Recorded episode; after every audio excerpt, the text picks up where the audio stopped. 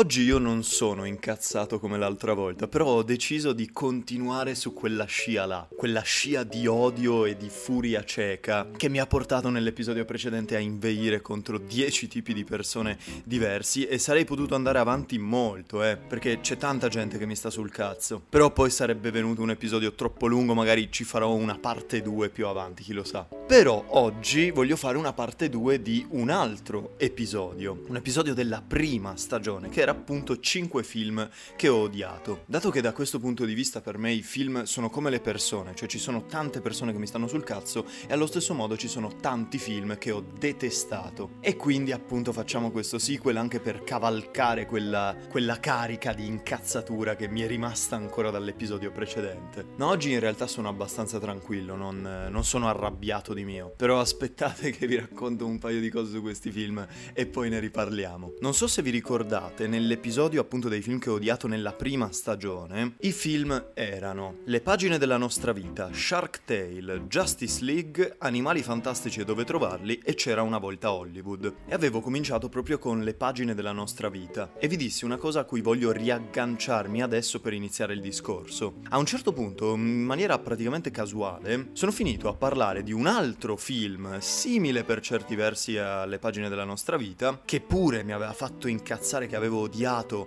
con tutto me stesso e che però per qualche motivo non l'avevo inserito. Io poi ci ho pensato, mi sono mangiato le mani, perché effettivamente questo film è uno di quelli che detesto di più sulla faccia della terra e quindi l'ho ripescato e lo inserisco qui. Sto parlando di colpa delle stelle. Dicendo questo, già mi sono eh, fatto dei nemici fra di voi, perché Colpa delle stelle è un film che è piaciuto molto. Eppure io devo riconoscere che dal punto di vista oggettivo non è fatto male, non è un brutto film. Però abbiamo visto, un film non deve necessariamente essere fatto male per far cagare o per non piacere a una persona. Innanzitutto, voi sapete benissimo che io non sono un amante dei film romantici. Non perché non mi piace l'amore, non perché sono insensibile, eccetera, eccetera ma perché scadono spessissimo in dei cliché veramente abominevoli. E in più non mi piacciono, come vi ho detto, non mi ricordo esattamente in che episodio, ma non mi piacciono i film sul cancro, perché la trovo una tematica così forte, così tragica, che farci un bel film sopra è praticamente assicurato, è come sparare sulla Croce Rossa. Quindi tendono a non piacermi queste due categorie di film, con le dovute eccezioni ovviamente. Ma Colpa delle Stelle capite bene che incarnando sia l'archetipo l'archetipo dell'uno sia l'archetipo dell'altro, eh, non poteva che farmi cagare. Tra l'altro, io questo film l'ho visto per ben due volte. Non una, ragazzi, due, adesso ve le racconto. La prima volta io non l'avevo visto perché avevo capito che genere di prodotto era. Mi era stato regalato il libro e da qualche parte dovrei avere ancora il libro di Colpa delle Stelle a casa e ovviamente non ho letto neanche il risvolto, neanche il titolo, ma perché vedevo che era una cosa che non mi interessava, una storia d'amore tra due giovani e entrambi hanno il cancro. Cioè, ragazzi, già solo con sta frase mi cascano le palle per terra. Quindi l'ho evitato. E un sacco, un sacco sacco di gente mi ha detto di vedere il film e tutti, io non sto scherzando, ogni singola persona che me l'ha consigliato mi ha detto che io mi sarei messo a piangere guardando il film. Ho avuto amici che mai avrei detto essere così sentimentali, tra virgolette, che mi hanno rivelato di essersi messi a piangere per colpa delle stelle. E io ovviamente non condanno il piangere davanti ai film, ho fatto l'episodio sui film che mi hanno fatto piangere, anzi come avevo detto è bellissimo piangere davanti ai film.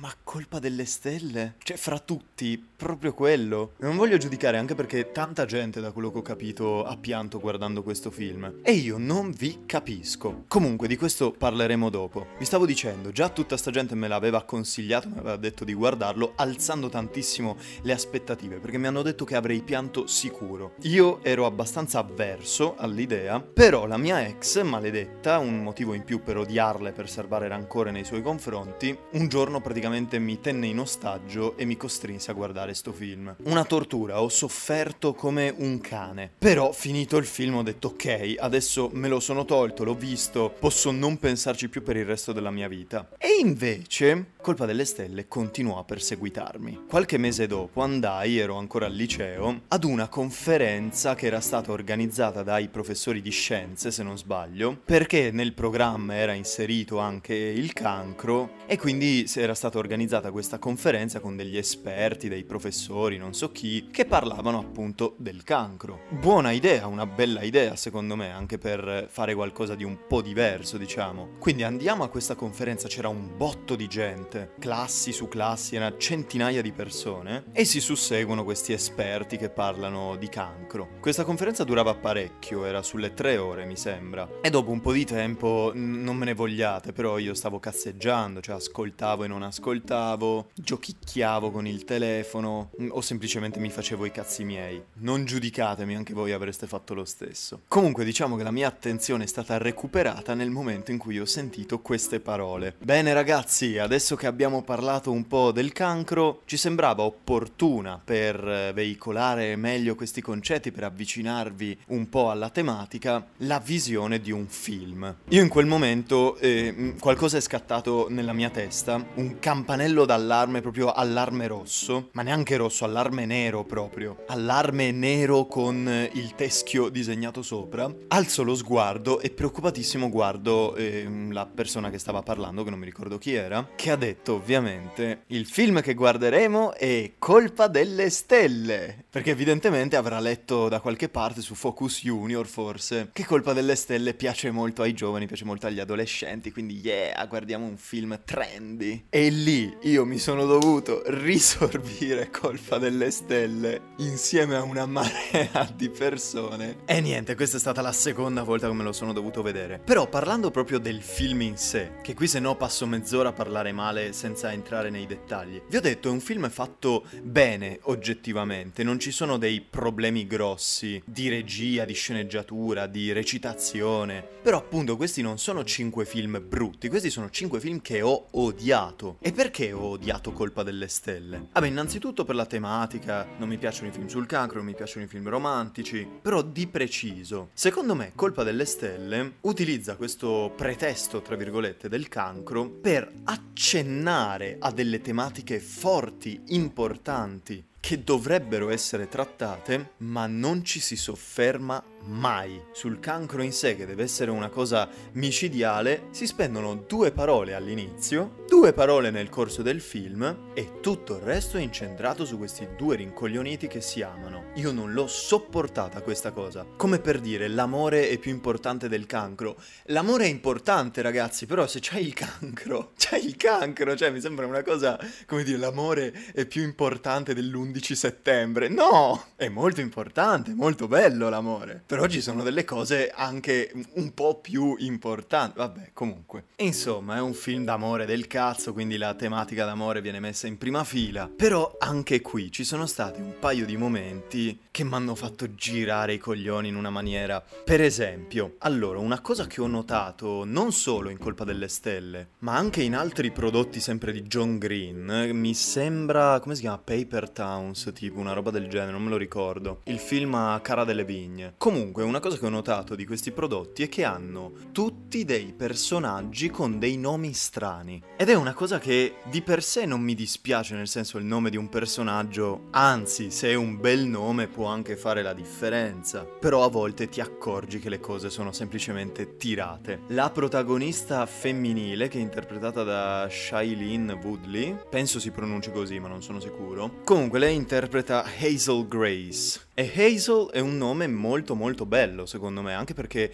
indica un colore, la nocciola, se non sbaglio, quindi un marroncino con sfumature di verde. Però lei viene chiamata per tutto il film da quell'altro rincoglionito che adesso ci arrivo. Lui la chiama per nome e cognome, Hazel Grace. E questa cosa all'inizio è un flirt che poi diventa un inside joke. Però sta di fatto che sto stronzo la chiama tutto il tempo per nome e cognome. E non lo so, io l'ho trovato una cosa insopportabile. Cioè mi immagino uno che magari per scherzare all'inizio, ok, una volta, due volte, tre volte, mi chiama Federico Stern con nome e cognome completo. Minchia, la quarta volta però gli dico, oh, chiamami Fede o Federico, come cazzo ti pare, basta che la smetti di chiamarmi per nome e cognome. Cioè, mi sembra di essere in caserma, se no, mi sembra di essere nell'esercito. Ma neanche, lì ti chiamano solo per cognome, vabbè. Però, a parte Hazel Grace, il vero problema è lui, che si chiama Gus, che ovviamente è diminutivo di Augustus. Ora, Gus, scritto Gus, ovviamente, è un nome che mi ha sempre fatto ridere, perché mi ricorda il gas,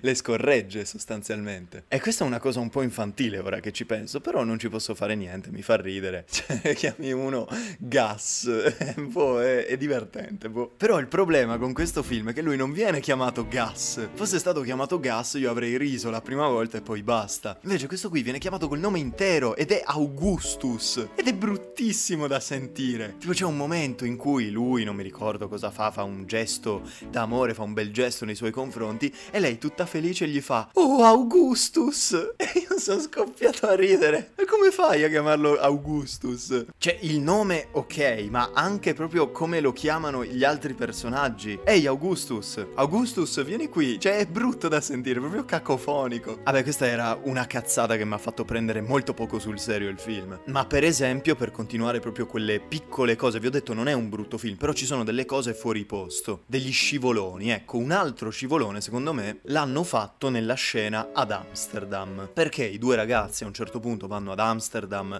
per incontrare uno scrittore che piace molto a entrambi. E forse era proprio questa la notizia che Augustus aveva detto a Hazel Grace e che l'aveva fatta reagire in questa maniera molto buffa. E questo scrittore che vanno a conoscere, che vogliono incontrare, è interpretato da Willem Dafoe, che io mannaggia non ho inserito, dovevo, non mi è venuto in mente nella lista degli attori più sottovalutati. Ed è un attore formidabile, mi è dispiaciuto un sacco vederlo in sto film del cazzo. Ero lì che dicevo no, Goblin, cosa ci fai lì? Vabbè, comunque loro arrivati ad Amsterdam vanno a visitare il museo di Anna Frank. Quindi questo film va a spuntare l'ennesima casella, l'ennesima box di cose che non sopporto. Abbiamo la storia d'amore, abbiamo il cancro, abbiamo l'olocausto, sembra fatto proprio apposta per farmi bestemmiare. E loro sono a vedere appunto il, ehm, il museo di Anna Frank a un certo punto, non mi ricordo, lei forse scivola, sì mi sembra perché non ce la fa perché ha una bombola da portarsi per l'ossigeno, allora scivola, lui la prende e si baciano e lì parte il primo bacio del film. E non è questa cosa che mi ha dato fastidio di per sé, anzi per tutto il film riconosco che è stata costruita la tensione che avrebbe poi portato eventualmente e inevitabilmente a questo momento. Quindi tu in quel momento sei lì che è come se dicessi ah finalmente si sono baciati. Persino io che non me ne fregavo un cazzo del film, perché è un punto chiave tra virgolette, un punto di svolta. Però subito dopo che si baciano, a parte che baciarsi al museo di Anna Frank mi sembra una cosa un pochino inappropriata, cioè è come farsi una chiavata al cimitero, che ne so. Però vabbè, si baciano al museo di Anna Frank. Ma non è tanto questo, è ciò che succede dopo, perché la gente che si trova nel museo insieme a loro li vede che si baciano e cominciano ad applaudire ed è una scena di un cringe. Ha tanti problemi questa scena, prima di tutto. Ma che cazzo applaudi a due che si baciano? Non hai mai visto due baciarsi? Cioè, fra tutte le reazioni, l'applauso, veramente, come se avessi appena visto, che ne so, un'opera a teatro. Reazione sbagliata di per sé. Secondo, che cazzo ne sapevano le persone lì insieme a loro che quello era il loro primo bacio? Magari erano fidanzati da otto anni e quello era il loro decimillesimo bacio. E un decimillesimo bacio, perdonatemi, forse sono io che non sono abbastanza romantico, eh. Però addirittura un applauso per eh, l'ennesimo bacio mi sembra un po' superfluo. Terzo, ma non al museo di Anna Frank! Ma ti prego, c'è già il bacio di per sé. È un po' inappropriato al museo di Anna Frank. Ma poi ti metti pure ad applaudire, a celebrare questo momento, tra l'altro attirando l'attenzione ovviamente di tutti che si girano a guardare sti poveri disgraziati che si sono scambiati un bacio. Ma a me sta sul cazzo questa scena più di tutto perché è una scena che dovrebbe mm, smuoverti qualcosa, no? Nel cuore, che tu dici oh che carini, sono tutti che li supportano, che li applaudono. Invece se ti fermi a pensare è una cosa cringissima appunto, gratuita, stupida, veramente un escamotage veramente cretino per cercare di far provare allo spettatore qualcosa nei confronti di questi due personaggi o ancora peggio, per tentare di aumentare, magari lo spettatore di per sé, vi ho detto, è già abbastanza dentro la storia da provare qualcosa nel momento in cui i due si baciano, ma andare ad evidenziarlo in maniera così pacchiana mi verrebbe da dire, esagerata. Bah, io l'ho detestata questa cosa. Poi potrei andare avanti a bestemmiare contro colpa delle stelle all'infinito. Però vedo che ne ho già parlato a sufficienza, quindi vorrei tagliare corto. Passiamo al prossimo film. Il prossimo film, esattamente come nella scorsa puntata, nello scorso episodio c'era un film di supereroi della DC, pure qui c'è un film di supereroi della DC, che è Suicide Squad. Allora, di film di supereroi brutti ce ne sono parecchi, quindi avrei potuto parlare di tanti altri. Ma Suicide Squad ha un posto speciale, perché prima che vedessi Justice League, che mi ha veramente fatto incazzare, mi ha distrutto, Suicide Squad era quello che odiavo di più. E fa parte di quella porcata di DC Extended Universe. Adesso tutti i fan di Snyder e della Warner Bros. e della DC mi verranno contro. A me non me ne frega un cazzo, perché penso di poterlo dire abbastanza convintamente, ecco, con abbastanza sicurezza,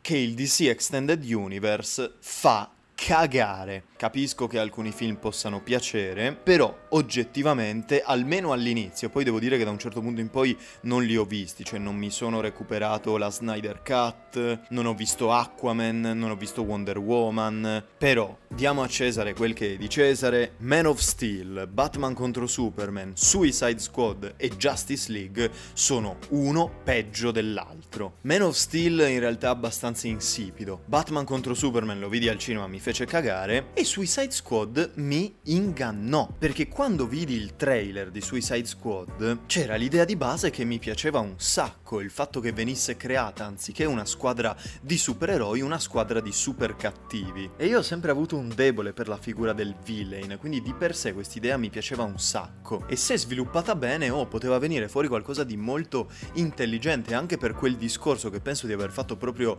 nell'altro episodio dell'anti-Marvel, tra virgolette. Cioè la Marvel è esplosa con gli Avengers e in tutta risposta la DC fa un film su un gruppo di super cattivi che si unisce. Eh cazzo, è una bella idea secondo me. Peccato che questa bella idea sia stata stuprata, sia stata veramente macellata dagli executive della, della DC e della Warner Bros. Io non so neanche da dove cominciare per parlarvi di Suicide Squad, perché questo film è un casino sotto ogni punto di vista. È un macello questo film. Ma la cosa che più mi ha fatto incazzare è che è un film di supereroi, quindi ci sono alcune cose che non stanno né in cielo né in terra, alcune cose esagerate, ma riprendo un discorso che aveva fatto Sinergo, se non sbaglio, c'è una differenza fra iperbole e incoerenza. L'iperbole è l'esagerazione, appunto, ma i film di supereroi di per sé sono dei film iperbolici, perché ci sono personaggi fuori dalle righe. Però l'incoerenza è un'incoerenza proprio logica. Una cosa può essere iperbolica senza essere incoerente. Però Suicide Squad ha tante di quelle contraddizioni, vi basti pensare proprio alla trama di base. Perché viene creata questa squadra di super cattivi? Perché al governo viene un dubbio legittimo. Cioè adesso Superman non c'è più perché è morto, morto, tra virgolette,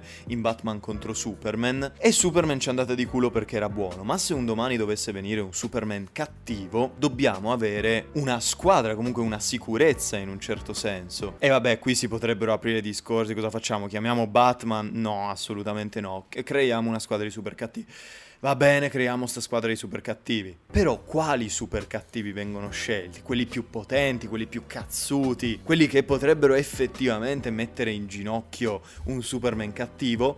No, vengono scelti Harley Quinn, che è un personaggio che io detesto. È stato infilato in un sacco di altri film, perché evidentemente alla gente piace questo personaggio così trickster, un po' matto, un po' pazzerello, che fa le battute, che è stupido, però è figo, è sexy.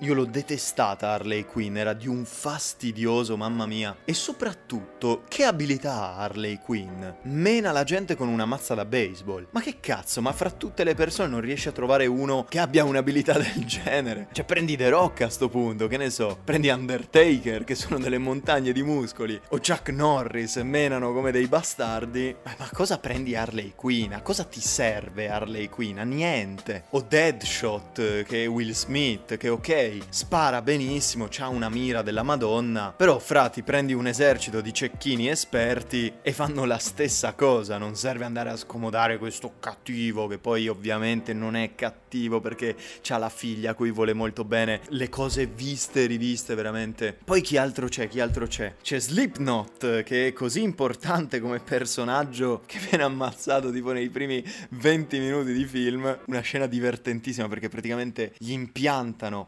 questi chip questi detonatori, diciamo, proprio perché loro sono dei cattivi e quindi se sgarrano, se provano a fare qualcosa, li fanno saltare per aria. E Slipknot viene usato come dimostrazione, evidentemente, perché a un certo punto, proprio all'inizio, appena arrivano e inizia la missione, lui cerca di scappare via, gli fanno saltare la testa. Grande Slipknot. Poi c'è Capitan Boomerang, c'è capito, sono personaggi veramente del cazzo. Cosa serve uno col boomerang contro un ipotetico Superman cattivo? Quindi già già di per sé la trama è retta su una contraddizione. Però poi, madonna, ce ne sono tantissime, tipo Cara delle Vigne, che è questa archeologa che risveglia un'antica divinità barra entità, che non mi ricordo neanche come viene chiamata, tipo l'incantatrice mi sembra. E ok, fin qui ci sta, ma il modo in cui succede, c'è questa archeologa, cioè proprio l'ultima persona che dovrebbe fare una roba del genere, prende in mano questo reperto antico trovato all'interno di una tomba e sa il cazzo che altro e lo rompe. Capito? Cioè, ma quale archeologo farebbe mai una cosa del genere? E poi rompendolo esce l'essenza dell'incantatrice che si impossessa di lei o un'altra, la cosa che mi ha fatto più girare il cazzo di questo film. Vabbè, ci sono sti rincoglioniti nella Suicide Squad e io capisco le intenzioni dei filmmaker, volevano fare questa squadra di gente buttata lì a caso che all'inizio si stanno tutti sulle palle e poi alla fine del film, maturando eccetera,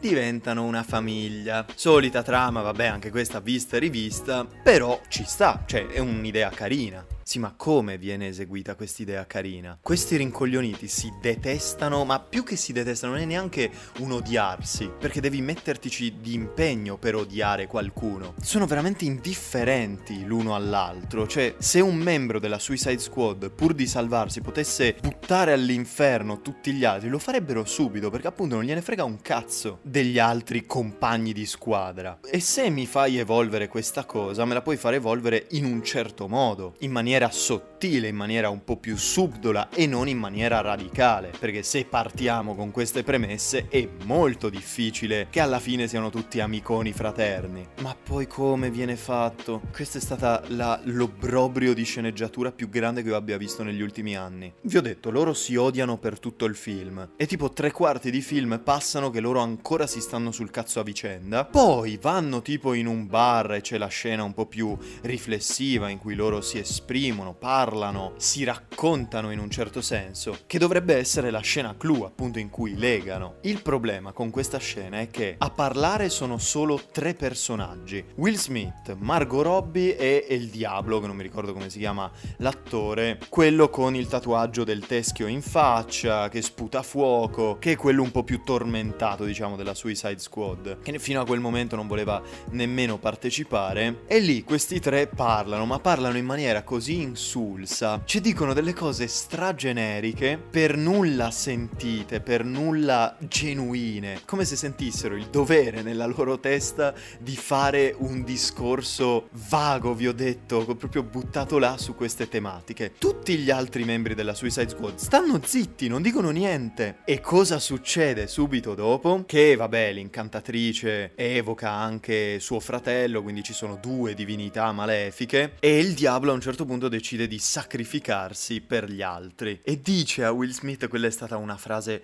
di un cringe, ma io volevo uscire dalla sala dopo aver sentito questa. Gli fa, no, ho già perso una famiglia perché lui aveva il trauma della famiglia che era stata uccisa, ho già perso una famiglia, non voglio perderne un'altra, riferendosi ovviamente a loro. E dico, ma da, da dove cazzo esce questa cosa? Ma che famiglia? Ma cosa stai dicendo? Vi odiavate fino a 5 minuti fa e non è che sia successo chissà che, cioè avete parlato ognuno dei suoi problemi in maniera vaghissima, in maniera genericissima, ma quale famiglia? Diablo, ma che cazzo stai dicendo? Lì veramente mi sono cascate le braccia perché era un tentativo da parte del regista, sceneggiatore che è David Ayer. Io non ho visto niente di David Ayer, ma mi basta questo, sinceramente. E lì è stato proprio il meccanismo più pigro per cercare di suscitare qualcosa nell'audience, per cercare di far capire che loro hanno legato. Però questo è un problema che non ho notato solo io, ovviamente. Tanta gente ha cringiato malissimo a questa battuta, a questa scena. Quindi non ha funzionato per niente. Altra incongruenza, poi andiamo avanti perché vedo che ho già registrato un sacco di tempo, questo episodio verrà lunghissimo, perdonatemi. Però un'altra incongruenza è per esempio il fratello appunto dell'incantatrice, che è questo demone demone, questa entità gigantesca, alto 7 metri, che si vede appena viene risvegliato che con un pugno spacca praticamente in mille pezzi un tram, una metropolitana, una roba del genere. Cioè ha gli artigli che diventano dei tentacoli che spacca tutto. E poi quando la Suicide Squad gli va contro, gli tira due pizze in faccia, questi volano un po' e poi si rialzano e continuano ad andargli contro. Capite che è un'incongruenza micidiale perché capisco magari è il diavolo che è un superumano, appunto il potere del fuoco, anche lui si trasforma in un demone. E ok, lì se gli tiri un colpo ci sta che magari lo accusa come un pugno in faccia. Ma Margot Robbie, la, la Harley Quinn o il personaggio di Will Smith, che sono degli esseri umani esattamente come tutti gli altri, si prendono una sperla da questo demone dell'oltretomba e poi si rialzano così e tornano a combattere. È una cosa veramente ah, imbarazzante. Andiamo avanti però, vi prego. Il prossimo film è un film sconosciutissimo un film cinese, pensate un po' cosa vi va a pescare fede. È un film del 1948 che è considerato uno dei film più belli della storia del cinema cinese. Ora, io com'è che conosco questo film? Avevo dato l'ultimo anno, appunto all'università, un esame di storia del cinema dell'estremo oriente e quindi mi sono dovuto vedere una sfilza di film giapponesi, cinesi, coreani e di Taiwan. Per la mia esperienza vi posso dire, film giapponesi ho visto uno di Kurosawa che è Rashomon, che è anche un film famosissimo e stupendo, quello mi è piaciuto un sacco. Ne ho visto un altro che non mi ricordo come si chiamava e non è che mi sia piaciuto tanto. Quindi cinema giapponese sì e no. Film di Taiwan ne ho visto uno che non ricordo assolutamente, quindi non posso esprimermi. Film coreani, mamma mia, ho visto The Housemaid, che è il film da cui ha tratto ispirazione Parasite. Tanta tanta roba, film del 1960, ma ha fatto veramente bene. E di film cinesi invece ne ho visti due. Uno un po' più recente, dell'87, ma così così un po' insipido, però non terribile. E poi c'è questo che si chiama Spring in a Small Town, titolo ovviamente adattato perché vi leggo l'originale se volete. Xiao Cheng Zi Chung. Capite perché lo chiamerò Spring in a Small Town d'ora in poi. Spring in a Small Town è un film del 48, come vi ho detto, e vi posso assicurare, considerato uno dei film migliori della storia del cinema cinese, a me ha fatto cagare. L'ho odiato con tutto me stesso. Io non sono di mio un grande fan dei film vecchi. Però appunto Rashomon anche è vecchio, ma anche, che ne so, Quarto Potere, Psycho, Le Pietre Miliari sono dei film imperdibili. E lì in realtà sono altalenante perché questi che vi ho menzionato mi sono piaciuti molto, ma ci sono anche tanti che non mi sono piaciuti. In generale i film un po' datati, eh, dirò una bestemmia, me ne rendo conto, agli occhi di uno storico del cinema, di un appassionato di cinema, però oh, non mi piacciono, che cazzo volete? E Spring in a Small Town, vi ho detto, è del 48 e io ero convinto che fosse degli anni 30, da quanto male è fatto fatto. Sarà perché la Cina da questo punto di vista non aveva i mezzi ai tempi, all'epoca, non lo so. Però sto film è una porcata, ragazzi. Voi vi prendete qualunque film di Hollywood degli anni 30, quindi 20 anni precedenti a questa merda, ed è fatto infinite volte meglio, vi giuro. C'è stento a credere che fra questo e Rashomon, quell'altro di Kurosawa che vi ho detto che è del 50, ci siano solo due anni di differenza. Sono, c'è un abisso di qualità fra questi due film. Ma di cosa parla questo Spring in a Small Town? È ambientato dopo la seconda guerra sino-giapponese e si parla praticamente di questa famiglia, cioè lui, lei e la sorellina di lui. Una volta erano ricchi, sono caduti in rovina e la storia essenzialmente prende avvio da quando torna un vecchio amico di lui a fargli visita e si capisce che fra questo suo vecchio amico e la sua attuale moglie c'è qualcosa, c'è quest'intesa, questo detto non detto, però posto che e questa è proprio una cosa culturale, quindi non ha senso arrabbiarsi a riguardo, però in termini cinematografici è frustrante, perché evidentemente nella cultura cinese c'è molto più pudore, diciamo, dal punto di vista amoroso, dal punto di vista sessuale e quindi anche il gioco che si va a creare fra questo amico di lui e la, la moglie è un gioco molto molto accennato. Sono dei gesti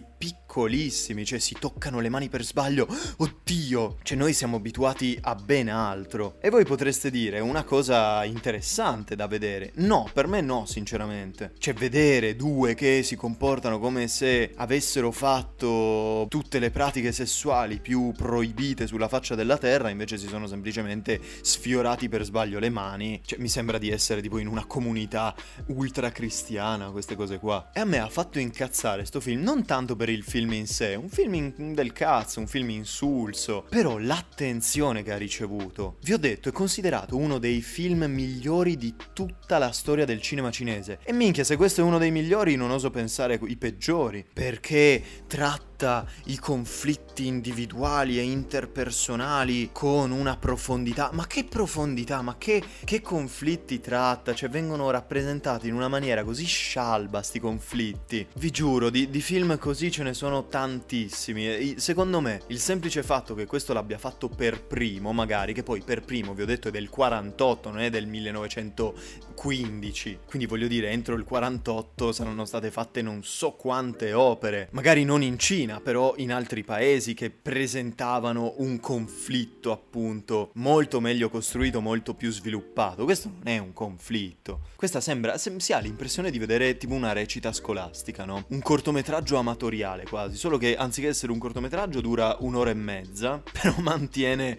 il tratto di, di amatorialità. E poi io non sopporto, questa è una cosa che estendo non solo a questo film, ma a tanti film della storia, tanti film importanti importanti dal punto di vista appunto storico. Il fatto che i critici, i commentatori, gli amanti del cinema vedono in queste pellicole delle cose che molto spesso semplicemente non ci sono. Questo film parla di una storia d'amore? Ok, vuol dire che è incentrato su quello ed esplicitamente perché il regista Fei Mu ha voluto non inserire degli elementi orientati politicamente in un certo senso, perché è veramente la norma, soprattutto fra questi registi un po' artistoidi, se vogliamo dircela tutta, in particolare anche nel cinema asiatico, di inserire sempre un velo di satira sociale, di critica alla politica e tutte queste cose qui. E questo film è stato preso, ah, è quello che è ambientato dopo la seconda guerra, quindi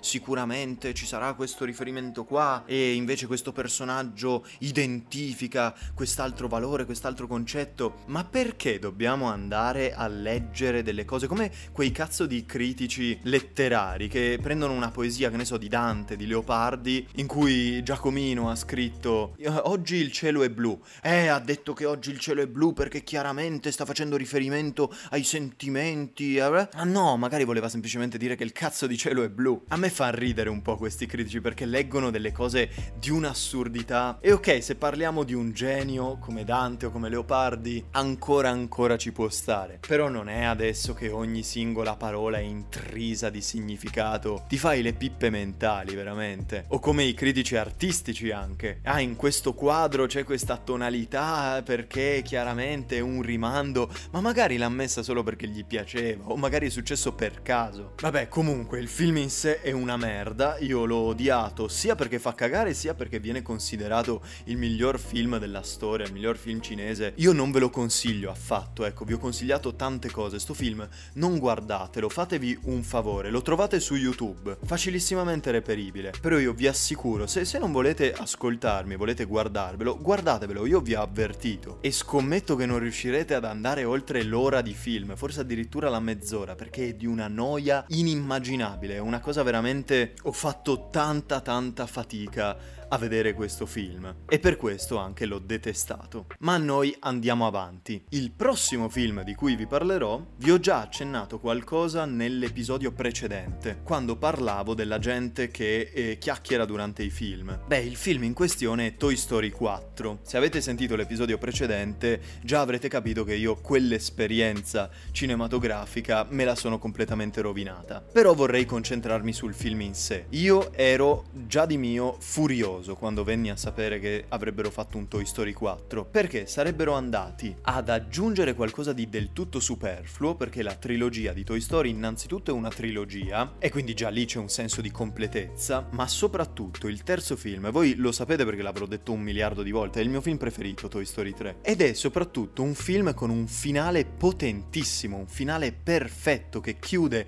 non solo un film, ma appunto l'intera trilogia in una maniera cristallina scena letteralmente non poteva essere fatto meglio. Quindi già l'idea, il concetto di aggiungere un quarto film mi faceva storcere il naso non poco. Poi, quando ancora non era uscito, quando ancora era in lavorazione Toy Story 4, lessi la trama, perché era uscita una breve sinossi. E leggendo la trama, vedendo che sarebbe stata incentrata su Woody che si rimette alla ricerca, o comunque che incontra di nuovo Bob Eep, che c'era nei primi due film e poi nel terzo no, perché è stata data via evidentemente dalla sorella di Andy, io ho letto sta sinossi e ho detto, ma sai che c'è? Nonostante io continui ad essere scettico, mi sembra una buona idea. Mi ero già cominciato a fare un sacco di film mentali, di scene mentali alla Pixar, in cui Woody si incontrava di nuovo con Bob Eep, veniva esplorato il sentimento fra i due, o la lontananza, la mancanza e poi il ritrovo, insomma, poteva venire fuori una cosa molto molto interessante, molto bella, nonostante io fossi fossi scettico, quindi il film di per sé è superfluo. Poi quando andai a vedere il film, Dio, io non posso neanche parlare troppo male di Toy Story 4 perché è un film fatto come si deve, anzi in alcune scene mi ha quasi commosso, diciamo così, ero lì lì per piangere, ma sono appunto un paio di scene in cui si redime. In realtà è un film che a mio parere ha tanti problemi, tanti pro ma anche tanti contro. Per esempio, vi faccio giusto degli esempi, tra i pro abbiamo il personaggio di Forky che secondo me è molto molto intelligente, anche perché pone delle domande pseudo-filosofiche divertenti, tipo chi sono io, dato che è stato creato dalla spazzatura, c'è questo dualismo al suo interno, è, è spazzatura ma è anche giocattolo, ed è molto interessante, molto simpatica come cosa. Bello è anche il rapporto fra Woody e Bob Eep che viene ripreso, viene esplorato, bella ovviamente l'animazione dal punto di vista tecnico, questo film è perfetto, e anche il nemico, non è malaccio, solo che non mi ricordo come si chiama quella bambola. Di contro però, eh, anche ce ne sono. Per esempio il fatto che focalizzandosi quasi esclusivamente su Woody e sulla sua relazione con Bob Eep, tutti gli altri personaggi, Buzz incluso, perdono sia di importanza sia proprio di screen time. Buzz in particolare che è stato, cioè alla fine i film di Toy Story erano incentrati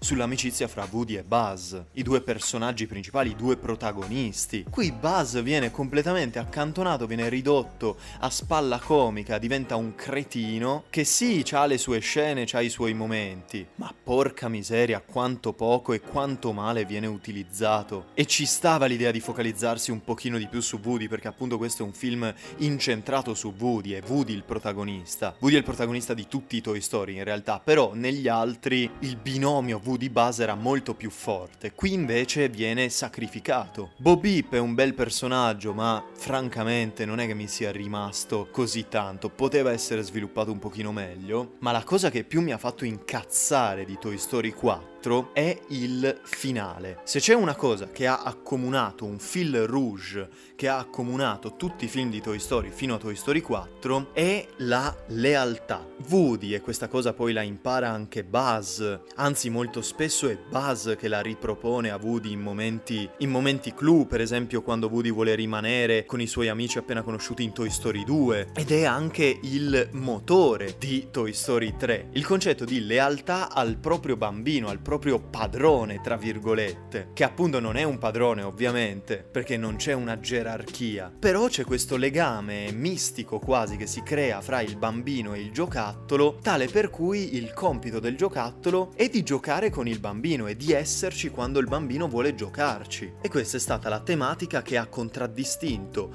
tutto Toy Story, ma il personaggio di Woody in particolare, perché è Woody che nonostante magari alcuni scivoloni, per esempio appunto nel 2 quando vuole rimanere con, eh, con Jessie, Bullseye e Stinky Pete e Buzz lo fa ritornare in sé, ma in Toy Story 3 quando vengono lasciati al Sunnyside tutti gli altri giocattoli sono contenti perché finalmente possono giocare con dei bambini e Woody è l'unico che non riesce a digerire questo cambiamento, che dice noi siamo i giocattoli di Andy, noi abbiamo un legame con Andy e dobbiamo rimanere al suo fianco che lui ci voglia o no. Questo è il nostro compito e appunto è la tematica che contraddistingue la saga di Toy Story e in particolare il personaggio di Woody. Oh, che cazzo succede in Toy Story 4 l'esatto opposto. Woody che alla fine abbandona tutti gli altri giocattoli, abbandona Buzz, abbandona Jessie, abbandona Bonnie, la sua nuova padroncina, che anche si era affezionata un sacco a Woody, li abbandona tutti pur di vivere le sue avventure con Bo Beep. Male, malissimo, non mi è piaciuta per niente questa cosa perché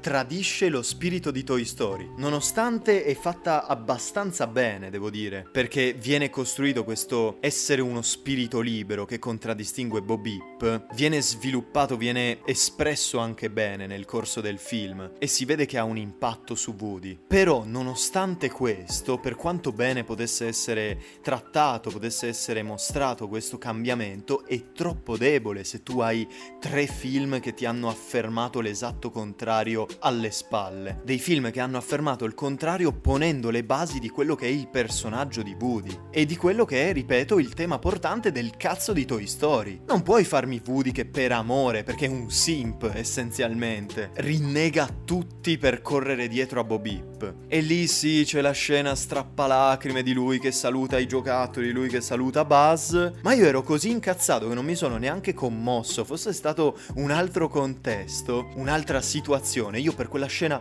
avrei versato tutte le lacrime che avevo in corpo. Avrei pianto ore per una scena del genere. C'è già quando Andy ha salutato i giocattoli, io sono morto, sono morto dentro e continuo a morire dentro ogni volta che vedo quella scena. Mi metti Woody e Buzz che si salutano definitivamente, mi vuoi uccidere. E invece ero così incazzato perché un po' per la stronza che parlava e disturbava il film, un po' perché appunto il film tradiva Toy Story stesso. Insomma, sta scena non mi ha fatto effetto, non mi ha fatto effetto come avrei dovuto. Male, sono molto incazzato per questa cosa perché non so solo hanno fatto un quarto capitolo che di per sé non ci stava, ma sono riusciti anche a buttare all'aria tutto quello che era stato costruito con i Toy Story 1, 2 e 3. Io vorrei firmare una petizione per evitare che la Pixar faccia dei sequel o che faccia più di tot sequel, perché veramente a parte i Toy Story a me non viene un sequel Pixar all'altezza dell'originale. I Toy Story sono gli unici che si sono superati andando avanti. Però cazzo, penso a Cars 2, Cars 3, anche gli Incredibili 2 lo trovato particolarmente insipido, o Monsters University, sono tutti questi filmetti così carucci, ma privi della carica innovativa, della freschezza, dell'intelligenza e della profondità di quelli, di quelli precedenti. Vabbè, chiudiamo anche Toy Story 4, che io non lo considero, per me non esiste Toy Story 4, è stato cancellato, per me i Toy Story sono 1, 2, 3. Io sto cercando di farmi il lavaggio del cervello per rimuovere Toy Story 4. Arriviamo così all'ultimo film e ho voluto fare una struttura che richiamasse un po' quella dell'episodio appunto della prima stagione. Lì avevo cominciato con un film d'amore e anche qui. E lì avevo finito con un film di un regista molto importante che è Tarantino, film molto ben recensito e per per il quale pensavo che la gente mi avrebbe odiato. Sono sicuro che è andata così, in una certa misura. Qui voglio fare la stessa identica cosa, parlarvi di un film osannato dalla critica, un film di un regista intramontabile, un regista infallibile anche da un certo punto di vista, che secondo me però è un po' uno scivolone. Il film di cui sto parlando è The Irishman di Martin Scorsese. Oh, allora da dove cominciamo? Riprendo il parallelismo con C'era una volta Hollywood che secondo me è molto calzante per vari motivi. Innanzitutto, l'idea di base, il film sulla carta in un certo senso, a me piaceva tantissimo, anche The Irishman quando ho visto che Scorsese stava facendo un film, un gangster film come alcune sue pietre miliari, come quei bravi ragazzi, che riprendeva appunto De Niro, Joe Pesci e Al Pacino, ormai invecchiati però alla guida di, di Scorsese, cazzo tanta roba, in una sorta di epica mafiosa che riprendeva appunto tutto ciò che abbiamo sempre amato dai film di questo genere fatti da Scorsese. Io ero entusiasta, avevo aspettative altissime per questo film, esattamente come c'era una volta Hollywood. E poi quando lo vidi, innanzitutto ci misi un po' di tempo a vedermelo The Irishman, perché vi dico, io ogni volta che devo scegliermi un film da vedere do molta importanza alla durata. Se vedo che il film dura più di due ore, difficilmente me lo guardo subito. Poi arriverà il momento, prima o poi, in cui me lo, me lo vedrò. Però ecco, la durata è una cosa a cui presto molta molta importanza, che fa ridere in realtà perché i film del Signore degli Anelli sono fra i miei preferiti e durano tipo 4 ore ciascuno. E me li guardo anche uno di fila all'altro, mi faccio la maratona di 12 ore del Signore degli Anelli. Però lì è un discorso a parte, secondo me, lì è, è proprio l'eccezione che conferma la regola. Di solito un film che dura più di due ore o ancora peggio più di due ore e mezza, eh, diciamo, non è che sia molto incentivato a vederlo. Ho Interstellar nella lista dei film da vedere di Netflix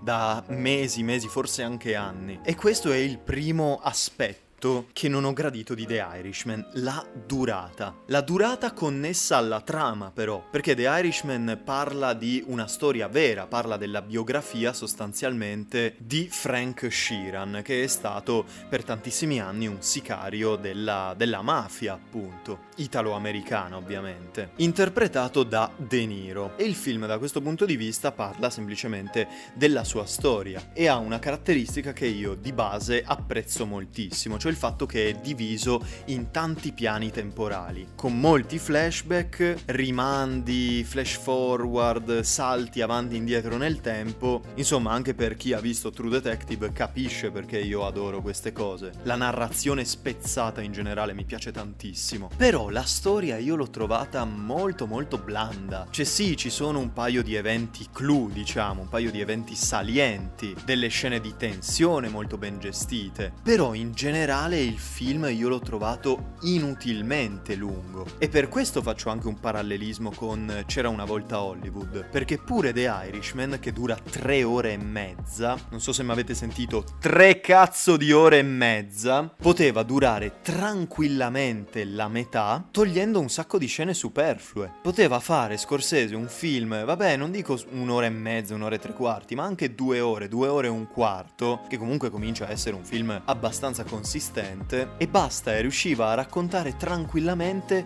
la storia senza dilungarsi troppo. Invece in The Irishman abbiamo un sacco di scene inutili, un sacco di scene lente, noiose. Io mi sono annoiato vedendo The Irishman, così come mi sono annoiato guardando C'era una volta Hollywood e in entrambi i casi mi sentivo io in colpa. Io guardavo il film, mi annoiavo e mi dicevo "Ma come cazzo fai ad annoiarti? Stai vedendo un film di Scorsese, stai vedendo un film di Tarantino, non puoi annoiarti. Questo è un atteggiamento sbagliato, non ero io nel torto, non ero io ad aver sbagliato ad annoiarmi. Sono sti film che mi hanno annoiato, quindi se c'è qualcuno a cui dare la colpa, sono rispettivamente Tarantino e Scorsese. Mi dispiace, sono dei registi eccezionali, sono dei geni in fatto di cinema, ma il fatto che tu sia un genio non significa che tu sia infallibile. Se fai una merdata, quella è una merdata che rimane una merdata anche se tu sei un genio. Per me c'era una volta Hollywood è una cagata e The Irishman è una cagata. L'ho odiato The Irishman perché mi sono annoiato e mi sono sentito in colpa per essermi annoiato. E poi ci sono un sacco di cose che mi hanno fatto girare i coglioni da bestia. Volete sapere qual era il budget di The Irishman? The Irishman aveva un budget compreso fra i 159 e i 250 milioni di dollari. Originale Netflix, eh, quindi è uscito su Netflix, è uscito al cinema perché c'è una regola per gli Oscar, praticamente un film per essere preso in considerazione dagli Oscar deve uscire almeno un tot di giorni al cinema. Ha incassato 8 milioni al box office, proprio al botteghino, e tutto il resto è venuto da Netflix, ma penso che sia stato anche un flop, perché come cazzo fai a rifarti di 250 milioni? Ma voi avete idea di quanti soldi sono? Cioè Avatar è costato 237 milioni e The Irishman 250, per darvi l'idea di quanti cazzo di soldi sono. E questi soldi sono stati usati malissimo, perché ok, devi pagare gli attoroni che c'hai e lì una bella pacca di milioni ti va via. E ci sta, perché quello è un investimento sulla qualità. Tutto in realtà è un investimento sulla qualità, ma quello proprio è una sorta di garanzia. Cazzo, ti prendi De Niro, Joe Pesci e Al Pacino, c'hai la garanzia che il film viene bene, soprattutto se sei scorsese. E quindi vabbè, un po' di soldi vanno via così.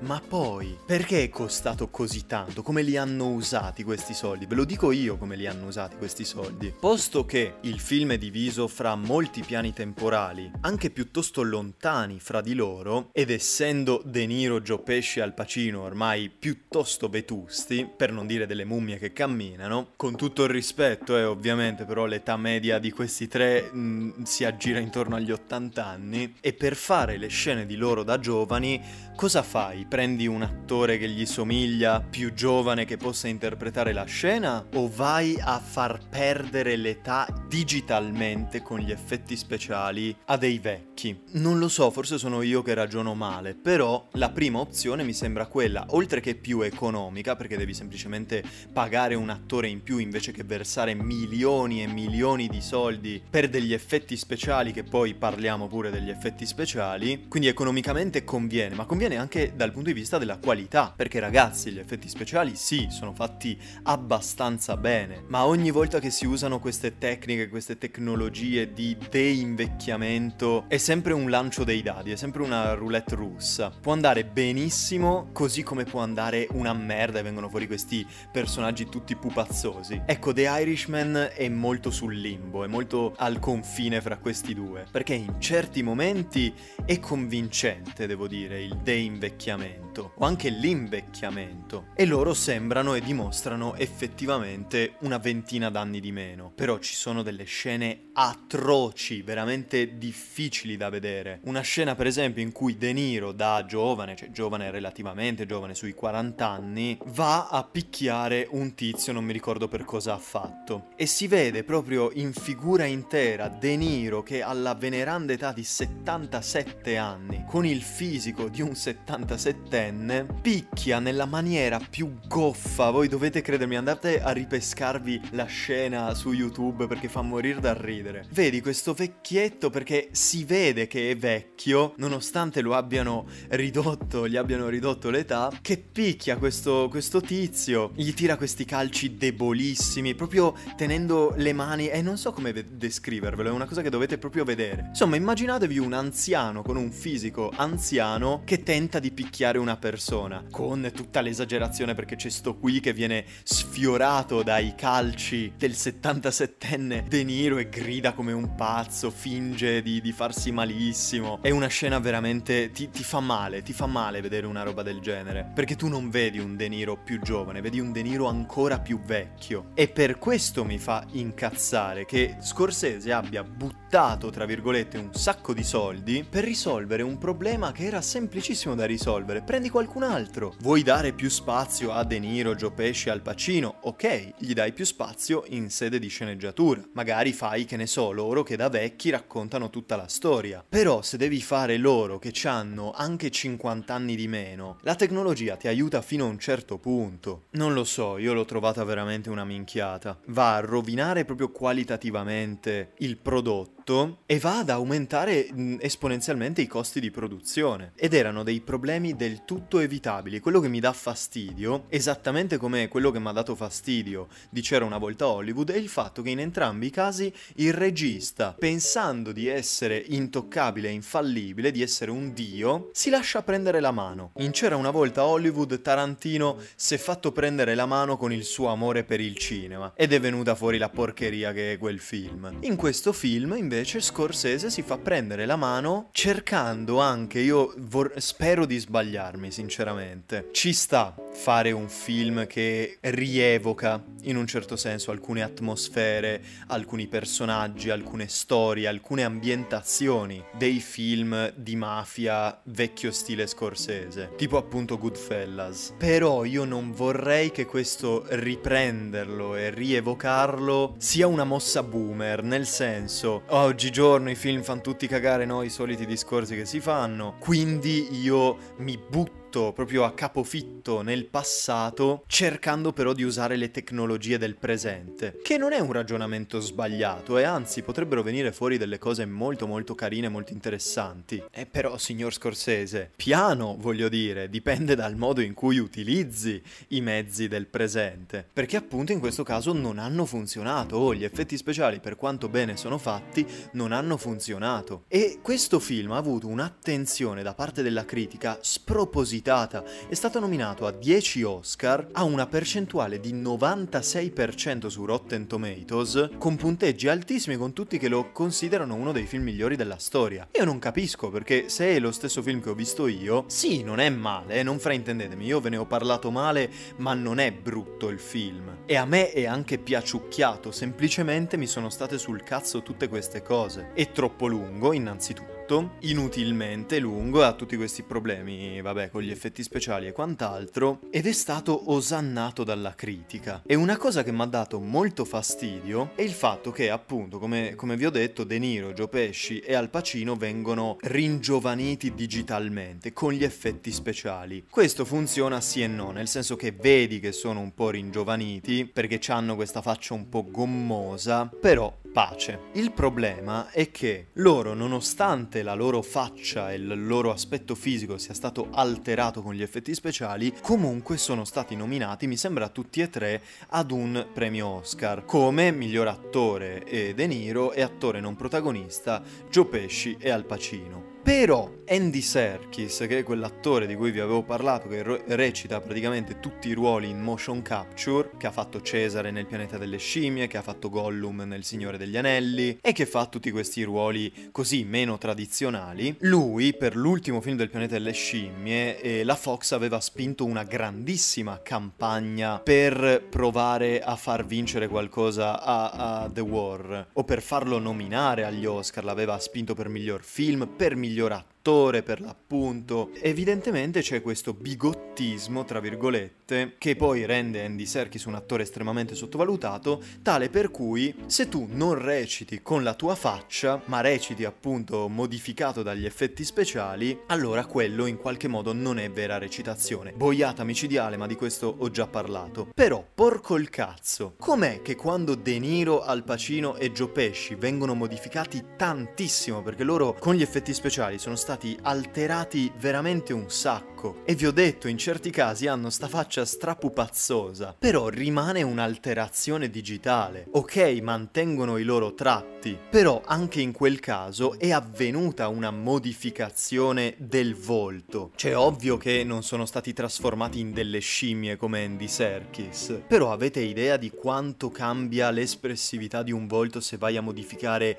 gli occhi, le rughe, le sopracciglia? sopracciglia, cazzo cambia completamente. E quindi secondo me sono due cose sullo stesso piano. Com'è che loro li avete nominati e quella è considerata vera recitazione, mentre recitare i panni di una scimmia piuttosto che un drago, se voi vi andate a ripescare il video di Benedict Cumberbatch che interpreta i panni di Smog nello Hobbit, è eccezionale, è una cosa veramente micidiale. Però viene tramutato in un drago. E allora, se in entrambi i casi c'è un'alterazione digitale, Bah, non lo so, magari non sono esattamente sullo stesso piano, però quasi. Ah, comunque mi sono sbagliato, ho controllato e alla fine De Niro non è stato nominato per miglior attore, ero convinto di sì, ma vabbè. E invece Joe Pesci e Al Pacino sono stati entrambi nominati come attori non protagonisti, quindi il discorso rimane in piedi. Comunque, queste erano le mie considerazioni. Anche in questo caso avrei potuto parlare molto di più di ciascuno di questi film e farmi prendere un po' la mano con l'incazzatura, però la ritengo